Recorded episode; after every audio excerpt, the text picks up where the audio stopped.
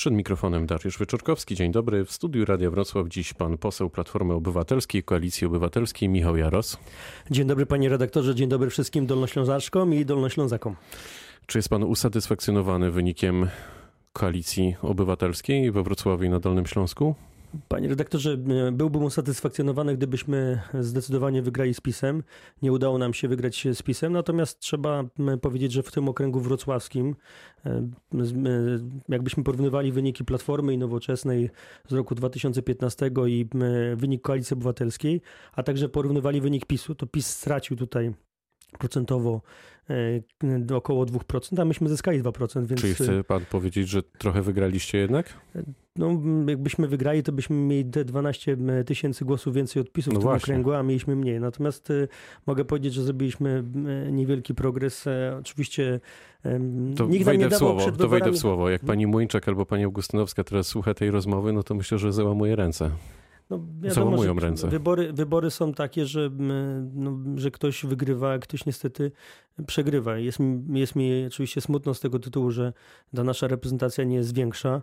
E, bardzo bym chciał i zabiegaliśmy o to wszyscy, kandydaci indywidualnie, sztaby i sztab e, ogólnopolski zabiegał o tym, żeby, żebyśmy mieli jak najwięcej kandydatek i kandydatów w Sejmie. No, nie, nie, nie zawsze się udaje. E, są takie sytuacje, że się przygrywa. Ja też miałem takie sytuacje. Trzeba się szybko podnieść i iść dalej do przodu. Polityka e, i posłem się bywa, a politykiem się jest życia, przede wszystkim człowiekiem. A był pan zaskoczony wynikiem pana przewodniczącego Grzegorza Schetyny i jego przegranej z panią poseł Stachowiek-Różecką? Panie redaktorze, no, lista nasza dolnośląska, ale przede wszystkim w okręgu wrocławskim była bardzo wyrównana to świadczy, to, to, to, świadczy o wynikach, które uzyskali kandydaci.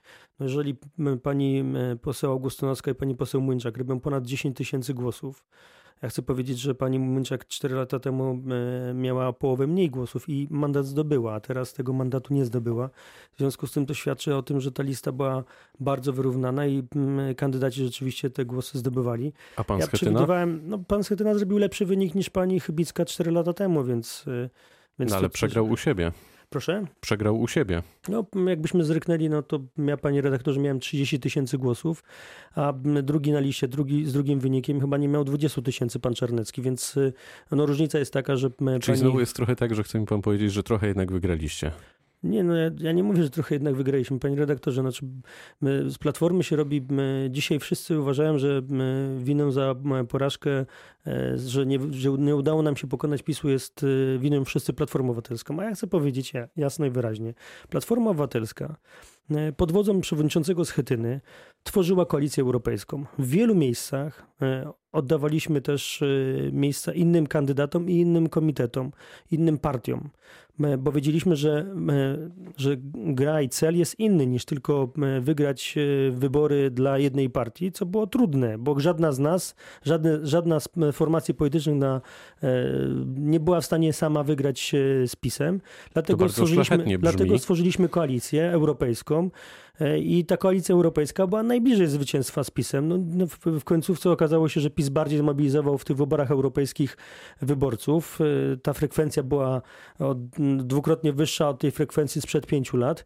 Natomiast y, no, to nie myśmy rozbili koalicję europejską. E, chcieliśmy kontynuować projekt koalicji europejskiej, szerokiej formuły opozycji. Nie zgadzałem się z wieloma politologami, którzy mówili lepiej, żeby, żeby opozycja poszła rozdrobniona, bo wtedy e, będzie, bo wtedy będzie większa szansa na to, żeby pokonać e, PiS, żeby zdobyć więcej głosów. I my, ci politolodzy mylili się lepiej było iść wielką, szeroką koalicją, tak która byłaby w stanie. Tak uważam i żałuję tego, że taka koalicja e, ostatecznie nie stanęła do rywalizacji z PiSem. Widać, że frekwencja była dużo wyższa. Panie redaktorze, 70% frekwencji we Wrocławiu, coś niesamowitego, e, z czego jestem dumny i za to serdecznie Państwu, wszystkim mieszkankom i mieszkańcom Wrocławia dziękuję. Będzie Pan nowym szefem e, Wrocławskiej Platformy? Zastąpi Jarosława Dudę na tym stanowisku? Jarosław Duda jest przewodniczącym Platformy Obywatelskiej we Wrocławiu na Dolnym Śląsku. Mówił o tym, że niezręcznie jest mu pełnić te dwie funkcje. E, zostawał szefem wtedy, kiedy mnie w Platformie jeszcze nie było. I muszę powiedzieć, że zobowiązał się, że w odpowiednim czasie zdecyduje się na to, żeby przekazać przewodniczenie Platformie Obywatelskiej w, no, w ręce kogoś, to oczywiście wygra, bo to na sam koniec trzeba wygrać wybory wewnętrzne. To będą pana ręce? Panie redaktorze, na razie nie rozmawialiśmy na ten temat z panem przewodniczącym Dudą. Rozmawiamy na temat tego, co jest ważne dla Dolnego Śląska, co jest ważne dla Platformy Obywatelskiej, bo też trzeba sobie jasno powiedzieć, że my potrzebujemy też e, e, realizacji naszego programu wyborczego, z którym szliśmy do wyborów e, najpierw europejskich, a później do wyborów parlamentarnych. I to jest dla nas istotne, żebyśmy wokół tego się skupiali. I żebyśmy a trudno też... będzie realizować ten program, jeśli nie, nie rządzicie. No, oczywiście, że trudno, dlatego trzeba będzie też bardzo głośno pytać o te nasze postulaty. Postulaty, które są nie powiedziałbym, wymyślone przez, e, przez e, partyjnych analityków, ale przede wszystkim ludzie oczekiwali wyższych płac, ludzie oczekiwali skrócenie kolejek na sorach, e, skrócenie kolejek do lekarzy specjalistów. No i wygrali Prawo, i, sprawy, wybrali prawo i Sprawiedliwość. Dlatego my będziemy pytali o ważne sprawy dla Polaków. Pan przewodniczący Polak. Grzegorz Schetyna powinien ustąpić ze stanowiska? No, panie redaktorze, przede wszystkim wybory przewodniczącego partii nie są za dwa lata czy za rok, tylko za trzy czy cztery miesiące, czyli w styczniu. A za chwilę kolejne wybory, tym razem prezydenckie. Tak, i, ale przed nami, panie redaktorze, chcę powiedzieć o bardzo ważnych wyborach, e, e, wyborach w Senacie. Mianowicie opozycja e, uzyskała większość, czy mamy 51 głosów w Senacie, w stuosobowej izbie.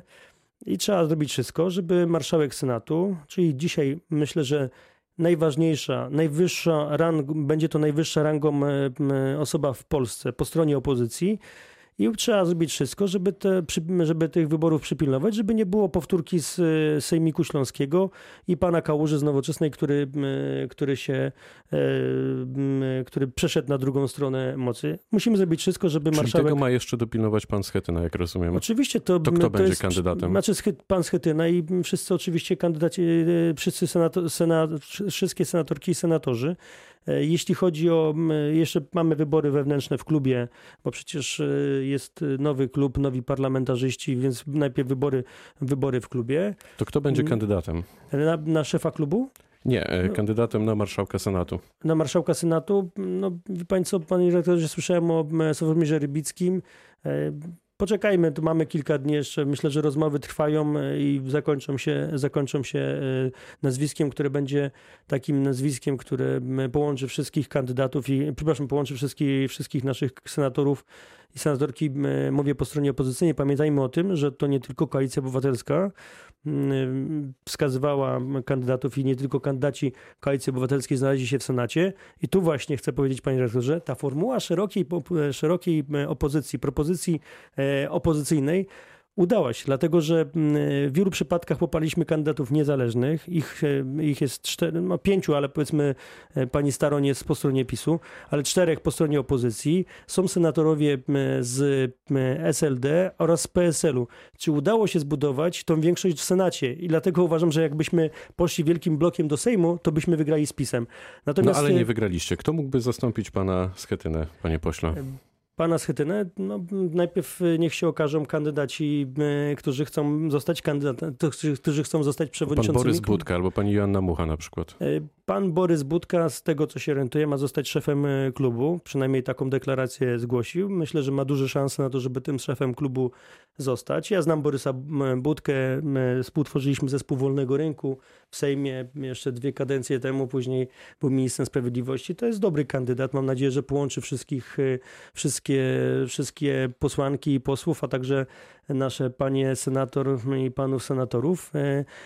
A potem oczywiście mamy wybory przewodniczącego w styczniu i będziemy wtedy, wtedy decydować wtedy, kiedy będą, kiedy nam się objawią kandydaci. Po drodze jeszcze uważam, że ma, mamy poważne, poważne wyzwanie, czyli wyłonić w naszym gronie w gronie Platformy Obywatelskiej bądź formacji opozycyjnych, które będą chciały razem z nami takiego kandydata zaproponować, kandydata bądź kandydatkę na prezydenta Polski. Uważam, no że to jeszcze to przed być? wyborami przewodniczącymi. Kto to może być jednym zdaniem? Wie pan co, panie redaktorze, kandydatów jest wielu, bo już słyszałem o kilku prezydentach e, miast. E, słyszałem też e, na przykład, uważam, że bardzo sensowny Taki pana kandydat. idealny kandydat, jak z obrazka. Wie pan co, no idealnych kandydatów nie ma, ale wielu, o wielu się mówi, ale na przykład pani Małgorzata Kidawa-Błońska, pani marszałek Sejmu, to jest osoba, która, którą znam. Poznałem ją jeszcze lepiej we Wrocławiu. Uważam, że to jest dobry kandydat na, na prezydenta. Albo Donald Tusk oczywiście, to też... Oczywiście. E, czy pani wiceprezydent Wrocławia Renata Granowska może czuć się bezpiecznie na swoim stanowisku? Jesteście zadowoleni z jej pracy? Panie redaktorze, akurat ja nie pełnię funkcji w zarządzie partii e, Plat Ale Platformy we Wrocławiu. Pan. E, a także... Chciał być pan prezydentem Wrocławia. I podobno wiceprezydentem też. Natomiast, też. natomiast nie jestem ani wiceprezydentem, ani prezydentem. E, przede wszystkim z współpracy musi, muszą zadowoleni być po pierwsze pan prezydent Sutryk, po drugie, muszą, musi być zadowoleni, muszą być zadowoleni radni Koalicji Obywatelskiej czy Platformy Obywatelskiej, no a także zarząd partii w, w mieście. No mi ciężko oczywiście oceniać, dlatego że ja nie interesuję się w takim sposób, takim E, ciągłym, e, codziennym e, Czy nie interesuje życiu, się pan pracą, pracą pani pracą, wiceprezydent znaczy obszarem, Wrocławia? Obszarem, obszarem edukacji. Ja, panie redaktorze, zajmuję się przede wszystkim finansami publicznymi. Ostatnio w, pod koniec kadencji pracowałem w Komisji Zdrowia. To są dla mnie obszary, które są dla mnie ważne. Panie redaktorze, jeżeli chce pan ze mną porozmawiać o zdrowiu, to ja powiem panu, że na przykład ja byłem osobą, która, która, która dla 250 tysięcy osób. W ścisłym centrum Wrocławia wymusiła, wymusiła, ale też wychodziła w NFZ-cie nocną i świąteczną opiekę zdrowotną, która odciąża SOR. E, o tym mało się mówi, ale to są dla mnie ważne tematy e, i tym się zajmuję i z tego proszę mnie rozliczać. Natomiast jeśli chodzi o edukację, no to przepraszam, no nie, nie we wszystkim człowiek jest specjalistą. Ciężko mi oceniać pracę pani, pani prezydent Granowskiej. Ja życzę wszystkim E, ludziom e, Platformy Obywatelskiej wszystkiego dobrego i życzę im tego, że, żeby w tych trudnych czasach, szczególnie w edukacji jest trudno, bo przecież e, strajk nauczycieli, podwyżki dla nauczycieli, realizacja postulatów, które myśmy mieli w trakcie kampanii wyborczej, zgłaszali, jest bardzo trudne przy okazji, przy w sytuacji, kiedy rządzi PiS. Jednym zdaniem, dlaczego uważacie, że funkcjonowanie samorządu terytorialnego w Polsce jest zagrożone? Obawiamy się, że no, uważam, uważam, że pan prezes Kaczyński nie rozumie samorządu. Nigdy w samorządzie nie był, nie pełnił żadnej funkcji. E, I szczerze mówiąc, e, no, uważamy, że pan, dla pana prezesa lepiej było, byłoby, jakby wrócił, wróciło to, co było, czyli naczelników w, w gminach mianowałby e, komitet, komitet centralny albo komitet wojewódzki partii E, albo wojewoda. E, my się nie zgadzamy z tym. Uważamy, że dla samorządu powinno być więcej przestrzeni do aktywności, do działania. Samorząd powinien zyskiwać e, nowe kompetencje, a wiemy o tym, że niektóre, niektóre aktywności samorządu były ograniczane przez, poprzez przesuwanie kompetencji centralnie. Uważam, że trzeba, Polskę trzeba decentralizować. Polskę trzeba decentralizować, jeśli chodzi o decyzje, decyzje, które podejmują samorządowcy. E, bo samorząd to jest samo rządzenie. Rządzenie przez, e, przez ludzi, którzy e, znają dużo lepiej sprawy Wrocławia, Miękini czy wielu innych gmin niż władze centralne. Ocenił poseł Platformy Obywatelskiej, Koalicji Obywatelskiej, pan Michał Jaros. Bardzo dziękuję. Dziękuję serdecznie, wszystkiego dobrego. Dobrego weekendu, pytał Dariusz Wieczorkowski.